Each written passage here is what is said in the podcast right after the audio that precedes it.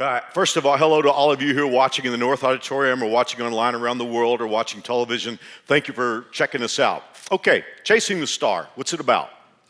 Well, I, if you grew up with Christmas tradition, I think you probably at least know a little bit about it, that it's, it's about the wise men who followed the star and came to Jesus. But in 2016, your life and my life, uh, what's it about for us? You remember when you're in college? Maybe some of you are there right now. Some of you haven't gotten, gotten there yet. But let me just tell you this about college. Um, on the, on, and we're getting close to finals. On the, on the morning of a final, the most important person on campus is somebody who's already taken the exam. right? Am I wrong? I mean, you know, it's a person, that person gets to be a celebrity. If you, have already had the exam and the prof is going to like give the same exam every hour, it's like, oh, tell me what's on the test. And it's always good to get a preview, right? Unless you're a college professor here saying, Mark, that's not really good. You're, you're teaching bad ethics at church. Um, but the thing is today, this, this series is all about you getting a copy of the exam before you face God.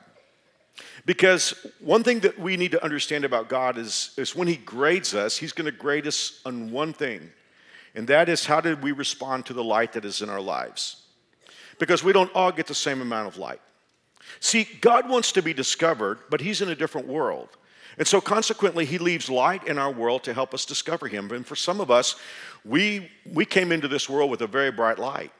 Perhaps our parents and grandparents have been people of faith. And so, from the earliest of ages, they taught us about who God is and who Jesus is. And so, consequently, we had this bright light in our lives. Others, I have a friend who is a non theist, and there hasn't been faith in his family for generations. And so, consequently, there's just a tiny crease of light. But when God evaluates us, He's not going to evaluate us on, on how much we knew about Him.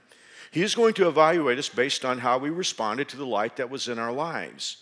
Did we ignore it? Did we see it? Did we follow it? Or did we chase it? This is all about light chasers.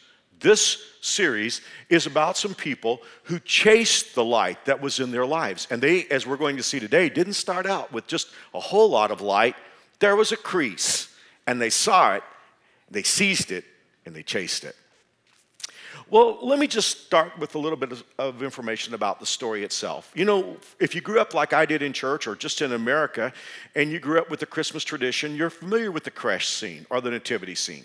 There's Mary and Joseph, the baby, the shepherds, the animals, and then oftentimes we see some men, three ordinarily, dressed in very regal uh, clothing, and they are there opening gifts to present to the baby Jesus. And most of us know them either as the wise men or the magi. But I want to tell you, although we're comfortable and familiar with that, if you just think about the unlikelihood of this happening, I think it will help you understand why we're going to spend five weeks talking about them. Let's go with this. The Magi were the most intelligent people in the world. For a, a, millennium, for, for at least a thousand years, each of the cultures had developed a group of intelligentsia who observed life, left their contributions. The next generation of intelligentsia that came along absorbed those observations and added their own, so much so that these guys became a think tank for the world. The Chaldees had them, the Babylonians had them, the Jewish people had them. For instance, let me give you an example. This is TMI, but if you're holding a Bible in your lap, at least two of the books are part of a genre of literature called wisdom literature. I don't, again, I'm really off on a side trail here and I apologize for this, but how many of you have ever read the book of Ecclesiastes and you found this little prepositional phrase occurring again and again under the sun? Have you seen that? You've seen Solomon write about, oh, I observed this under the sun. Well, under the sun was an intelligentsia, magi, wisdom literature expression. It's just basically we don't know what's going on outside our world, but we have observed what's going on in the world. And so, under the sun, this is our observation. And so, by the time Jesus comes along, there have been generations of these magi or wise people. Um, as I said, you know, there was the Babylonian regime. And the Babylonian regime, if you let me just kind of talk through the regimes that these guys would have ex, at least experienced the history of, and maybe it'll help you understand it if I apply American cities to these regimes. Babylon was like Hollywood. Hollywood, I mean, you know, Holly, in fact, it's interesting. Sometimes Hollywood is actually referred to itself as Babylon. Babylon was glitz, glamour, and money. So consequently, the Babylonian regime had come along. That's like Hollywood. And then Babylon was conquered by the Medes and Persians. The Persians were the most efficient of all the cultures. They were like Wall Street. They, they were all into what's a better way of doing things. The Persians were basically pretty genteel captors because they were all about what is efficient. And then after the Persians came the Greeks. And I don't need to, if you've been to the university, I don't need to tell you about the Greeks. You know some of the Greek wise people Plato, Aristotle, Socrates. And so the Greeks brought along intellectualism and philosophy. The Greeks were sort of like the Ivy League schools. And then there was Rome. Rome was muscle. I don't know that Rome was, I don't think Rome was the slightest bit innovative. They just borrowed from everybody else's culture and flexed their muscle. Rome was like Washington, D.C. I didn't mean that. I'm just trying to give you some idea. So by the time these Magi came along, they had all the observations of Hollywood, all the observations of Wall Street, all the observations of the Ivy League, and all the observations of, of, of, uh, uh, of Washington, D.C. And, and so by Jesus' time, these were very, very brilliant people. And man, again, again, I know this is TMI, but I just want to introduce you to the wise men. And I want you to understand who came and bowed down before baby Jesus. when one culture conquered another culture, they pretty well left the wise men alone. They left the intelligentsia, the wise women, the wise men, the people who had spent their life observing life. They pretty well were sacrosanct and untouchable. And because of that, they were very wealthy and they had prestige. And everybody looked up to them. They were the world's think tank. Now, with that in mind, I want you to wrap your mind around something if you can. These, these intellectuals, these brilliant thinkers dropped everything, left their world, and on their own nickel traveled halfway across the world to bow before a peasant baby.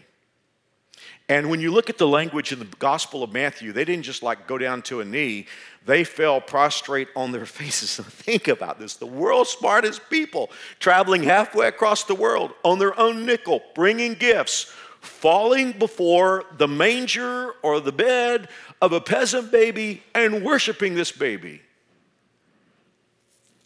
Doesn't that beg the question why? Why would they do that? I mean, that doesn't make any sense. I mean, if they had gone to the palace in Egypt or, or Rome or in Asia Minor, if they had gone to some palace, and even Jerusalem, if they had bowed down before a prince or a princess, we'd have said, oh, we sort of get that. But they didn't. Why? Well, in order to understand this, you have to go back 500 years before. Because you see, the reason why they did this, the reason they followed this trail, they followed the star, was there was a trailblazer. There was someone who lived 500 years before, and his impact was so great that not only did he impact his own generation, he left such an impact that 500 years later, these most intelligent people dropped everything and went to chase a star and kneel down before a baby. His name is Daniel. And there's a book in the Bible, in fact, it's one of my favorite books in the Bible. There's a, a book in the Bible that tells his story and leaves his prophecies. But before we start talking about Daniel, let's just talk about you and me for a moment. I'm not going to ask you to raise your hand because I think everybody here would want to raise his hand or her hand. How many of you want to leave a mark in the world? We are going to leave the world. You do know that, right? Like Charles said last week, death runs in all our families. And I mean, I'm just asking you, how many of you want the world to be a better place than it was when you found it? You, me? Okay, let, us ask this question What's your most powerful tool? What is the most powerful tool that you have to make a difference in the world? What are you going to put in that blank? Now, here's the thing a lot of people are going to put some things in that blank that are not their most powerful tool and beyond that aren't all that effective. For instance, some people would look at this blank and say, My most powerful tool is power. It is having that title, it is having that parking space, it is having that insignia on your shoulders, it is having that, that understanding that you're a powerful person because of the title that you carry. Well, that is powerful to a point. I mean, if you are a commander, if you're CEO, if you if you are lead partner, there is a certain power that you have. But let me ask you a question, just being honest with me. How many of you think that's going to outlive you? I don't even think it'll last as long as you last. There's something about people who have had power, after a while, they go into a season where they're not as powerful. And even though they may have had a title in the past, it doesn't outlive them. It doesn't even last as long as they do. Okay, let's go to the one that Americans love the most. Let's say your most powerful tool is money. And Lord knows if you've got money, you can get people to do what you want them to do. Right? We see that all the time. Rich people, rich people can buy stuff. And so money is power, and I'm not going to denigrate that. It is power, but the problem is eventually you're going to run out of money or you'll run out of time. And money, your money will not outlast you as far as being a tool to change the world, most likely. Well, let's go to another one. Hey, I read all these articles, you know, from Forbes and Fortune about personal appearance, and there, there's just no getting around the fact that people who have sex appeal enjoy a measure of success that others of us do not enjoy. I mean, there's something about if a guy is so tall, if a woman is so attractive, they're just going to get more done in the world. And sex appeal, I will hand you, sex appeal has power. But for all of you who are 25 years old and that is your plan, let me, all the rest of us tell you who are older that time is going to do a number on that. and your sex appeal will not outlast you. Well, the one that Americans are into right now, especially in the social media era, is fame. Because, truth be told, if you're famous people, if you got so many people following you on Twitter, well, you have a certain amount of power, but you know what? This world has a way of setting up its heroes and knocking them down, right? What is your most important tool to leave this world a better place? You ready? Influence. See, influence is not the muscle of a title. It is not the carrot before the horse like money. Influence is there's something about you, maybe without the title, without paying anybody to do anything, without you being the most attractive person in the world, without you even being famous, there is something about you that causes other people to think in certain ways and do certain things. So we're asking the question why would the smartest people in the world drop everything on their own nickel, go halfway across the world, and bow face down before a peasant baby? I will tell you, it was because 500 years before, there was a person who had enormous influence. His name is Daniel. Now, just so that you will think that Daniel did not uh, enter life juiced up with all the blessings and perks of life, let me just tell you this. Number two, Daniel started life in an ugly place. Well, I'll go through this real quickly so that you will understand. Daniel was not born at a good time to be born. Um, because you see, his people had been flipping God off for, for hundreds of years.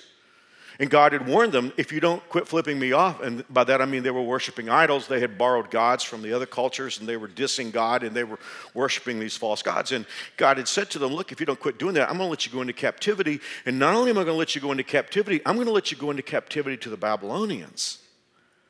Well, the, the, Jewish people said, God is just, you know, he's just jerking our chain.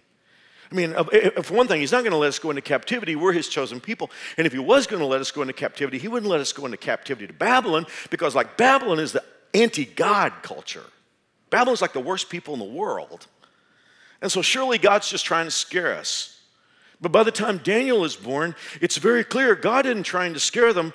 Most of the country's already gone into captivity, and the Babylonians are at the gate. And here's Daniel. And Daniel's in an ugly place because the Babylonian people are about to capture his country, strip his country of all authority, and force him to live a life he doesn't want to live. He's in an ugly place. Oh, let me add this to it. When the Babylonians took over a country, they wanted to pull the best and brightest young people out. In other words, if the Babylonians captured your country and you were really smart and attractive and you were an A student and you just were quick to pick things up, the Babylonians wanted to take a sampling from a captured people and brainwash them and indoctrinate them into the Babylonian way of life so that they, in a perverse sense, would actually become missionaries for Babylonian culture back to their own people. Well, Daniel was Phi Beta Kappa, and so consequently, he was one of the first ones they pulled out and said, Hey, you're going to be forced to be brainwashed. We're going to change your name. Daniel means God is my judge. His name was changed to the worship of Baal. And on top of that, we're going to take you away from your culture. You're going to have to learn the Babylonian language. You've got to go to our university and you're going to have to work for the Babylonian government the rest of your life.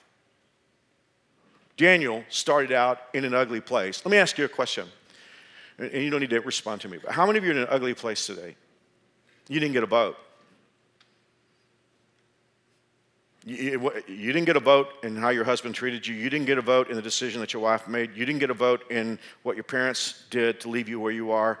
You didn't get a vote in regard to where life has put you. You're in an ugly place and you didn't get a vote. What do you do when you're in that scenario? And I'm guessing that some of us are really there today and all of us are there to some, some extent. Listen, guys, when life puts you in an ugly place, as it always will, you have two choices. Here they are. First of all, when you're in an ugly place, you can choose to see it as a crippling excuse. And many people do. Pity, self pity. Well, I'm in an ugly place. Well, why don't, why don't you perform up to expectations? Well, life put me in an ugly place. Why don't you function? Well, I'm in an ugly place. And, and, and it can be somewhat comforting, but here's the thing. If we're in an ugly place and we in an ugly place and we choose to make it a crippling excuse, Although other people may be sympathetic with us for a while, have you ever found out that when you're in an ugly place and you're shutting down and you tell your story, there's a point where people get tired of hearing your story? I mean, at first it's like, oh, I'm really sorry for you. And it's like, oh no, here he comes again. I mean, that's what happens when you, when you, when you see life as a crippling excuse. And, and, here's the deal not ripping any of that. I totally get it. I've been there myself. But here's the thing I want to say to you. Uh, you could hear me say this, and you could say, Mark, I don't think you're being fair to me. Life is putting me in an ugly place, and I'm hurting. And I totally get that. All I'm saying is, do you want to see it as a crippling excuse? Do you want to see it as the asterisk beside your life that says, he shut down here, and here's why? Here's the thing you can either see an ugly place as a crippling excuse, or you can look, you can, you can decide to look at it as the opportunity of a lifetime. That's what Daniel did. I mean, one more time, he was ripped away, taken away captive. His name got changed. He was forced to live in a culture he didn't want to live in. He, you know, he was forced to learn a language he didn't speak. He was forced to go to university he didn't want to go to. He was forced to think about thoughts he didn't want to think. And most of all, he was forced to serve the conquering power that had destroyed his nation but he decided to look at it as the opportunity of a lifetime. And I'm not just blowing sunshine at you. Let me tell you how that works out practically. Have you ever stopped to think about the fact that a perfect world doesn't need you? That's right. Strange, isn't it? We're all so busy looking for a perfect world. Do you know that the word complete is a synonym for perfect? A complete, a complete world doesn't need you. A complete world has no room for you. It's already complete. And that's strange. We, we spend our life looking for the perfect woman, but the perfect woman wouldn't need a husband.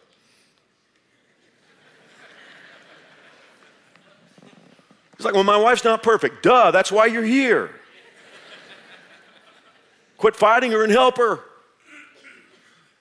A perfect man wouldn't need a wife. Perfect kids wouldn't need parents. A perfect, a perfect workplace wouldn't need you. A perfect boss wouldn't need you. You know, eh, here's the thing. We, you and I have been summoned into ugly places. Why is that? It is because a broken world needs you. The very essence of brokenness appearing in your life, the ugly place that you are in, is God's way of summoning you in. And, and I don't mean by this the, the, things that have happened to you that are bad. I don't mean that God is behind those things. It's just that life is ugly. And when we're summoned into an ugly place, we have the choice to look at this not as a crippling excuse, but the opportunity of a lifetime. Let me put this in practical terms. And, and, I'm not trying to be geopolitical in any sense, I'm just trying to get you to understand something. Suppose, God forbid, America was taken captive by a radicalized nation, and you were taken away, and you were told, Your name is not anglicized anymore. You have a new name that worships the God that this radicalized power worships. And beyond that, you're not going to have any choices anymore. You're going to be told to learn this culture. You're going to go to the university and you're going to serve this radicalized power so that you actually can become an influence on your own people for this radicalized power. We are going to brainwash you to do this. Now imagine that your influence was so powerful that you actually changed that regime And instead of that regime brainwashing you, you actually begin to influence them for good. And your influence is so powerful that 500 years, the remnants of that power will go looking for Jesus. That is exactly what Daniel did. Precisely. See, if I were to give you that scenario in the world that we live in today, we would shake our heads and say, There's no way that happened. But it did happen. It did happen. Daniel started life in an ugly place. When you're in an ugly place, you have a choice. Now, for a few moments, let's just talk about Christmas because Christmas is about Jesus coming into our world. And it could be that someone is saying, Mark, I just don't even like to think about the idea of being summoned into an ugly place. Let me read you a couple of scriptures about Jesus. Here's the first one. In the Gospel of Mark, chapter 10, verse 45, the Bible says, Even the Son of Man came not to be served, but to serve others and to give his life a ransom for many. So when you think about Jesus coming into our world, he didn't come into our world so that he could lie on a hammock, drink lemonade, have everybody come and ignore, you know, come and look at how wonderful he was. He came to serve. But let me show you this next verse. Because if you're in an ugly place today and life has summoned you into darkness, even though God is not responsible for the harm that has been done to you, I want you to see what being in an ugly place can do. This is in the book of Hebrews. Therefore, there are two words I want you to look at it was, this is the first one. It was what? Necessary. Therefore, let's say it out loud just so that we'll get it. It was necessary for him to be made in every respect like us. Since he himself has gone through suffering and testing, he is, here's the next word, say it out loud, able to help us when we are being tested. See, that's the thing. There's something about going into a dark place that life summons you into and seeing it as the opportunity of a lifetime because a perfect world doesn't need you. There is something about being summoned into a dark place, seeing it as an opportunity that equips you to help other people. I mean, Daniel could have been taken away to Babylon and said, This is the end of my life. I quit, I give up, I check out, I turn off. But instead, Daniel said, Hey, this is the opportunity of a lifetime. I have been summoned close to power in the regime that rules the world. And Daniel was saying, Instead of Babylon, Babylon influencing me, I'm going to go there and God influence Babylon. And he did. He did. For the next few minutes, this message is going to turn intensely practical. Because I started off this message by telling you that influence is your most powerful tool. For just a few moments, I want to talk to you about the mechanics of influence. I want to talk about the practical, the, the, the, practical aspects of, of influence. What does it take to be able to influence people? Man, I'm so glad Daniel left us a, a, a schematic here. There are three things that, are, well, two things that are essential and three things that are good. Let me give them to you real quickly. Here's the first one excellence in everything you do. See, one of the things, here's the deal. And, and I know that there are many here today who might not be Christ followers yet. Let me, let me just talk to Christians for a moment. A lot of times Christians, Christians feel like the rest of the world doesn't listen to them. And we tend to think, oh, it's because of our, our belief. You know what? I, I don't, I'm just being honest with you here today. I really think the reason why Christians have a hard time in our world is not so much about what we believe. I think it's just the fact that in a lot of cases we don't feel like we have to be excellent because we're Christians. Boy, it's getting quiet in here. That's true. I mean, it's like, you know, I'm a Christian. I know God. I've accepted Jesus as my Lord and Savior. I'm going to heaven. I can mail it in. Now, here's the thing I want you to look at in the book of Daniel, chapter 6, verse 3, because remember, he's been jerked away from his people, forced to live a life he doesn't want to live. But notice, here's, here's what happened every time he served one of these godless powers. Then this Daniel became distinguished above all the other presidents because, and I love these two words, an excellent spirit was in him. And then because of that, the king wanted to set him over the entire range. What is an excellent spirit? Well, the best synonym for spirit there is attitude. Daniel had an attitude of excellence. See, put yourself in his place just a moment, because he's Jewish and he's nothing, they don't expect much. I mean, after all, the Babylonians feel superior. Anyway, we beat them. So consequently, we got these Jewish kids in our university. We don't expect a whole lot of them. They're not as smart as we are because we conquered them. They didn't conquer us. But all the time it's like, boy, have you seen that kid Daniel? I mean, you know, I mean, he's like one of the brightest kids in the class, you know. And man, you, did, you, did you read that dissertation he wrote? Man, that was that was post grad level. And then he's valedictorian. I mean, it's really kind of cool. They're having the Babylonian graduation, valedictorian tonight, Daniel. Then he goes to work for the government. It's like, well, we don't expect a whole lot of him. He doesn't know our ways. And all of a sudden, it's like, well, you know what? That's a tough job. Give it to Daniel. Put Daniel in charge. He had an attitude of excellence. Now, when I use the word aura here, I'm not talking about a New Age concept. I'm just saying you and I have sort of a, a zone around us that people identify with or look at on a daily basis. What would be what the world would say about you? You have a blank attitude or an attitude of blank. Would they say, Mark has a poor to fair attitude? He's an underperformer. He didn't really bring his best. He comes to work with attitude. He expects the world to be given to him on a plate. He's got a poor to fair attitude.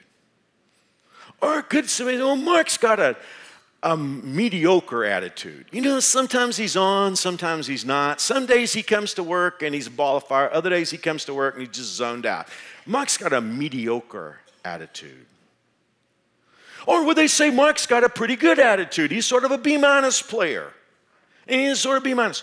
Or could they say about me, Mark has an attitude of excellence. Everything he touches is excellent. He always brings his A game. Whether it's something, it's a big project or it's a tiny project nobody's gonna see.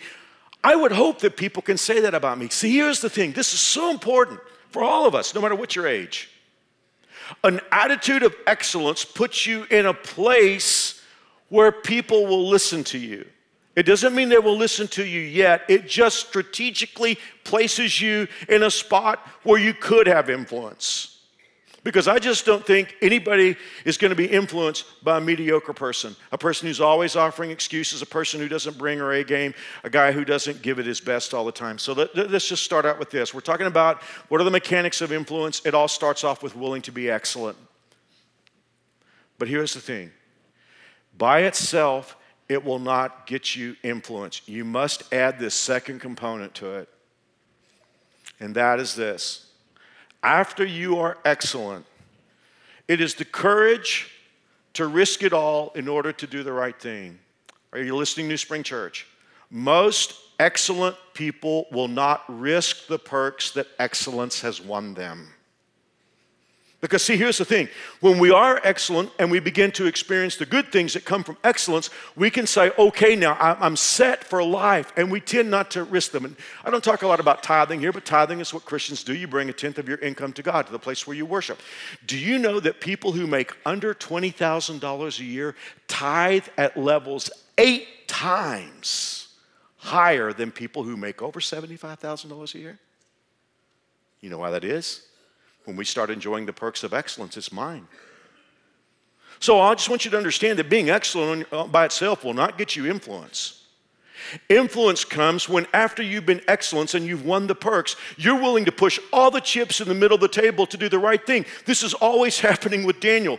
About, you know, we'll talk about this later, but he's told, hey, you have to eat meat that's dedicated to idols. And Daniel's saying, look, you can change my name and I'll go to your university and I'll work hard for you, but I'm not going to do something that flips off my God. And then there was a time when he was told, you know, they were looking at him to be over the entire kingdom and they made this crazy rule that said you couldn't pray. And Daniel said, you know what? I don't even kill me if you want to, throw me to the lions, but I'm going to pray. There is something about being excellent, and after you're excellent and you enjoy the perks of that success, you are willing to push it all to the middle of the table, do the right thing. At that moment, the world will follow you anywhere. Because you know what you've just communicated? You have just communicated that you know why you're here.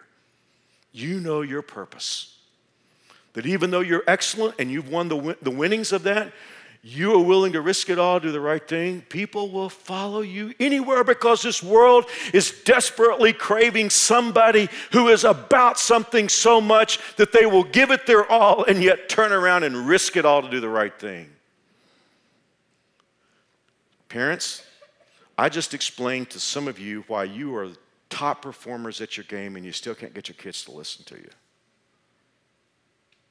because your kids respect the fact that you're a success. But they are watching to see if there's something you care about so much you would risk everything to do the right thing. Let me throw in this third wild card.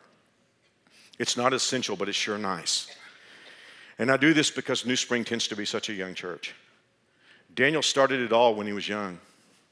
See, that's the thing. World tells you today, you know what, if you're young, hey man, you don't have to take life seriously. Just, you know, stay in your parents' basement, play video games. I mean, just, you know, you can start being serious when you're 40. Hey, let me tell you, if you're in your parents' basement playing video games when you're 20, you probably will be there when you're 40. I think one of the biggest ripoffs in our world today is that young people are not challenged to be great. Because, see, here's the thing. I'm sorry for telling you a story, but my wife likes to listen to my old sermon series. And when I say old sermon series, I don't mean something five years ago. She likes a series I preached 25 years ago. It's not even for sale when I was wasn't even 35 yet. And, and I'm preaching on Revelation. I preached a whole year, 52 weeks out of Revelation. That's a long time to be in one series. But she still likes to listen to that series. So every once in a while I get in her van and, you know, in her playlist, there's one of those old sermons. And I got in her van the other day and I turned it on and there was this message I preached in the book of Revelation and I was telling a story I'd forgotten. See, when you've been preaching as long as I have, you can listen to an old sermon and say, well, I've never heard that before. That's interesting. Or I'll be listening to one of those old talks saying, wonder where he's going with that. Sad part, that's really true. But I was telling this story that I'd forgotten. I, I, graduated from high school early, or at least I left high school early because I completed everything. So I, I left it at the semester turn.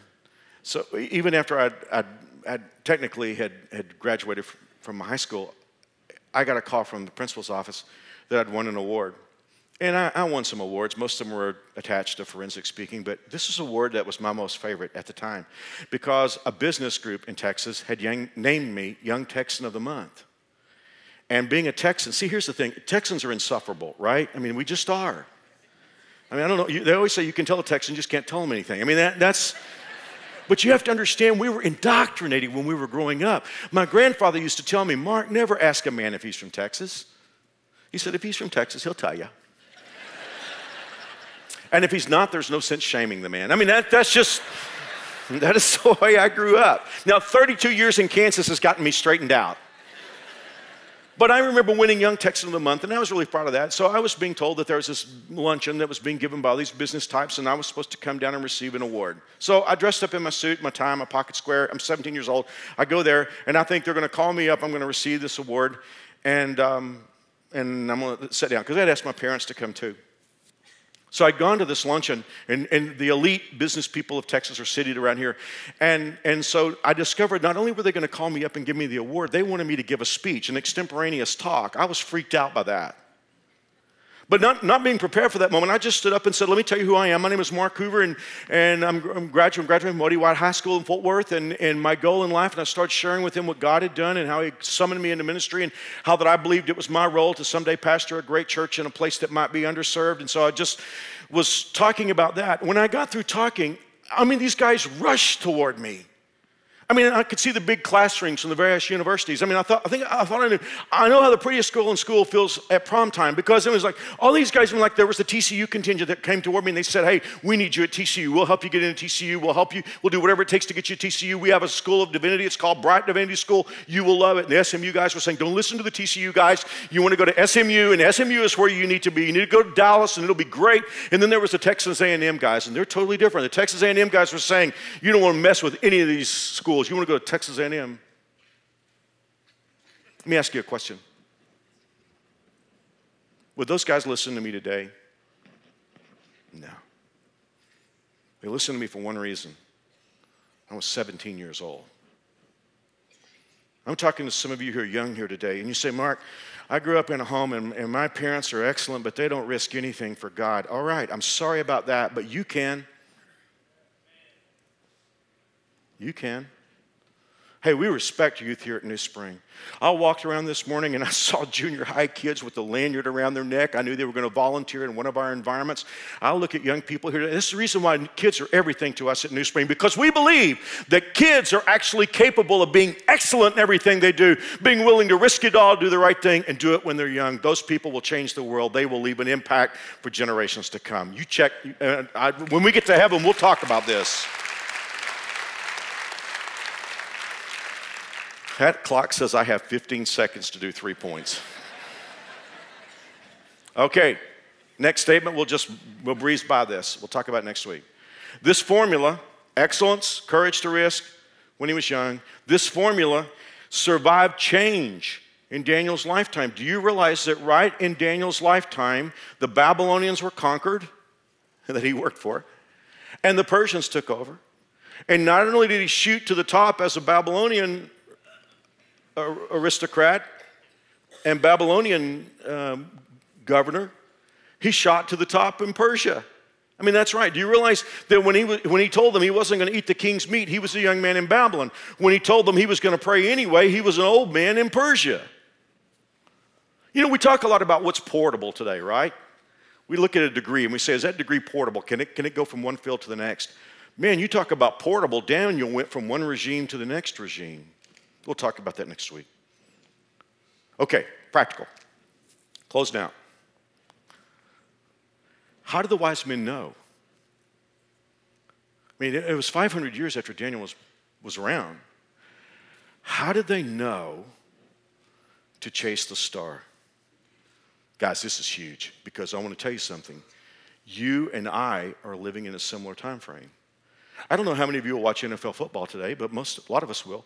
And I can't remember which network does this, but one of the networks, when, when an offense is in the red zone, there'll be like some kind of like a little indicator on the screen that'll say red zone. Red zone is what? You're inside the 20 yard line, you're in scoring position. Red zone.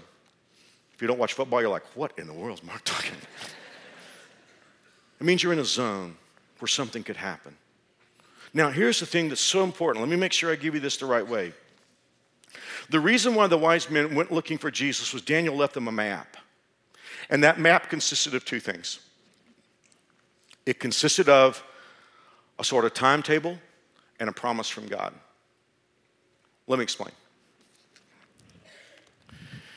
In Daniel chapter 9, verses things 25 through 27, Daniel had said, Guys, let me just tell you, according to a prophecy God has given me, in 483 years, the Messiah, the man who will change the world, the Messiah will be cut off and it will look like he didn't accomplish anything. Daniel said 483 years. You know, that's, that's not a rounded off number, that's 483 years. So when Daniel said cut off, they knew that he meant he was going to die young.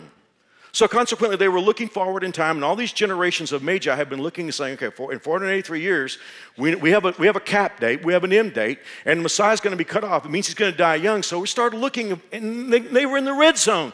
They knew, okay, how, um, a person that might be young, die young, maybe he's going to be born this year, maybe he's going to be born in five years, but we know we're in the red zone. But not only had he left them a timetable, he had left them a promise. See, back in Numbers 24, verse 17, there was a prophecy set that said that the coming of Messiah would be associated with a star, at least a heavenly body. We don't know exactly what it was. So they had that. They had a promise. There's going to be a star, and these guys were pros when it came to constellations in the heavens. There's going to be a star, in fact, one of the writers in the first century said that the star was so bright that the rest of the stars, stars couldn't be seen. There's going to be a star, and they had a timetable. They didn't have an exact date, but they had a working cap. And so, when they were in that zone and they saw the star, they said, There it is, and here we go. And they were so certain. You remember what they asked Herod when they got to Jerusalem? Where, we, where is he that is born King of the Jews. We have seen his star and we are come to worship him. Daniel had left them a timetable and a promise, and when they saw the star, they acted on it. And let me tell you why you and I are living in the same kind of time frame right now. We're not looking for Jesus to come the first time, we're looking forward to come back. Now, in the Gospel of Matthew, Jesus preached a sermon. And here's what he said He said, Jerusalem will be trodden under the Gentiles until the time of the Gentiles is fulfilled. Well, for 2,500 years, that held true. From the time Daniel went into captivity until 1948, Israel did not exist as a nation. But if you were around, I wasn't around in 1948, but if you were around in 1948, you know that Israel became a sovereign nation. Harry Truman led the United States to be the first country that recognized Israel as a nation, but they still didn't have Jerusalem back. In fact, they, they thought they never would have Jerusalem back. They, in fact, they, they kind of kept hands off for Jerusalem so that the rest of the world wouldn't get upset. But in 1967, we had the Six Day War. And in the Six Day War, the nation of Israel recaptured the entire city of Jerusalem. Do you realize one of the biggest debates in America today is should the United States Embassy be in Tel Aviv where it is, or should we move it to Jerusalem? I, I'm saying we are living in the red zone. We have a date, and instead of it being a cap date, we have a beginning date.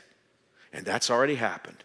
We are in the red zone, and we have the promise of the Son of God, who the night he was with his disciples the last time said, I am going to prepare a place for you, and if I go, I will come again and I'll receive you unto myself, that where I am, there you may be also. And the book of Revelation says, God himself will be with us, and he will be our God, and we will be with him forever. We are in the zone.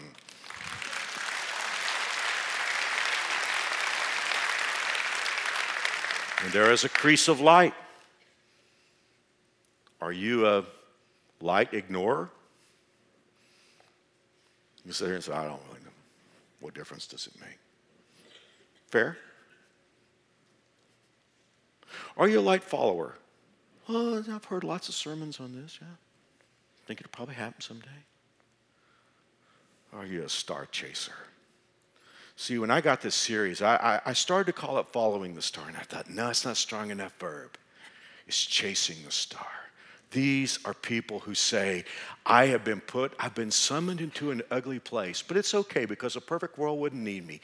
I'm in an ugly world, and this world needs me, and I'm going to see it as the opportunity of a lifetime because I'm in the red zone, and Jesus is coming back, and I want to chase the star, and I want to follow him. I hope that's who you are today. Let me just give you one more thought, and then I'll be through and that is the star chasers follow the light that they have. You got light today. I mean, it may like, be like me. I grew up in a Christian family. I grew up in church. I had a whole lot of lights. Others of you say, Mark, I'm still not even sure I believe in God, but you got a little crease. Are you willing to chase the light that you have? I'm, I'm sorry I'm in overtime, but I just don't know where this light finds you. Maybe you're that person that says, you know what, I need to be excellent.